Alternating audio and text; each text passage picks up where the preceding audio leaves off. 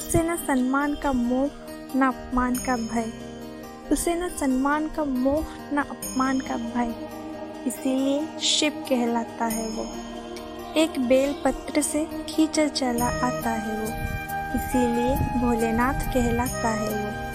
अमृत त्याग के विष पीता है वो। अमृत त्याग के विष पीता है वो। इसीलिए महादेव कहलाता है वो। गृहस्थ होके भी बैरागी है वो। गृहस्थ होके भी बैरागी है वो, मोह नहीं उसे किसी का। बस एक उमा पे मरता है वो।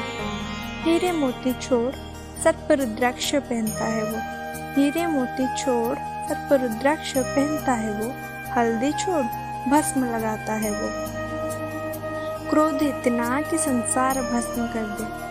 क्रोध इतना कि संसार भस्म कर दे। पर प्रेम इतना कि एक बार बुलाने पर आ सुख में हो या ना हो, सुख में हो या ना हो, दुख में ज़रूर होता है। एक बार दिल से पुकार के देख, वो सारा दुख हल लेता है। इस नस्वर से जीवन में वही एक स्वर है। इस नस्वर से जीवन में वही एक स्वर है। हाँ वो महेश्वर है। तीनों गुणों का स्वामी है। हाँ वो त्रिशूलधारी है।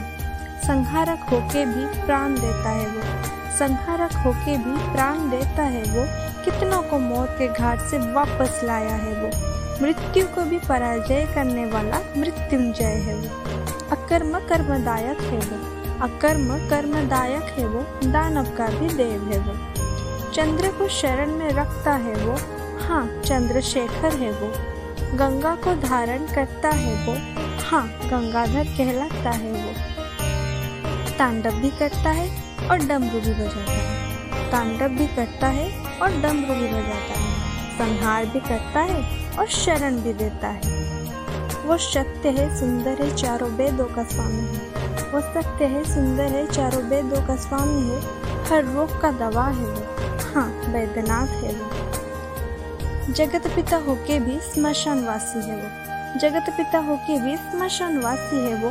भूतों का नाथ, भूतनाथ है वो। महाकाली का महाकाल है वो। महाकाली का महाकाल है वो। सब कुछ सहेगा, पर अहम नहीं सहेगा। तीसरे नेत्र खोल, अहम दमन करेगा वो।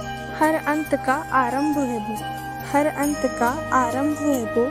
काल भैरव है वो, अघोरी आदि योगी है वो। और क्या लिखूं उसके बारे में? स्वयं शब्द से परे है वो।